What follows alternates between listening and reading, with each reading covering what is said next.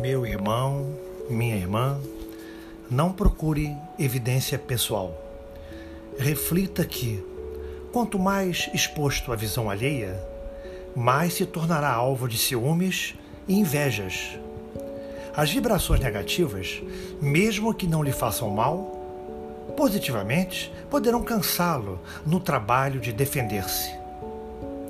Procure agir discretamente, embora com firmeza, deixando que os vaidosos e vazios se exponham numa evidência de que você certamente não necessita para brilhar. O vidro comum brilha muito ao sol, mas o brilho do ouro está escondido no cofre. Nem por isso valerá menos do que o vidro. Muito amor e muita fé.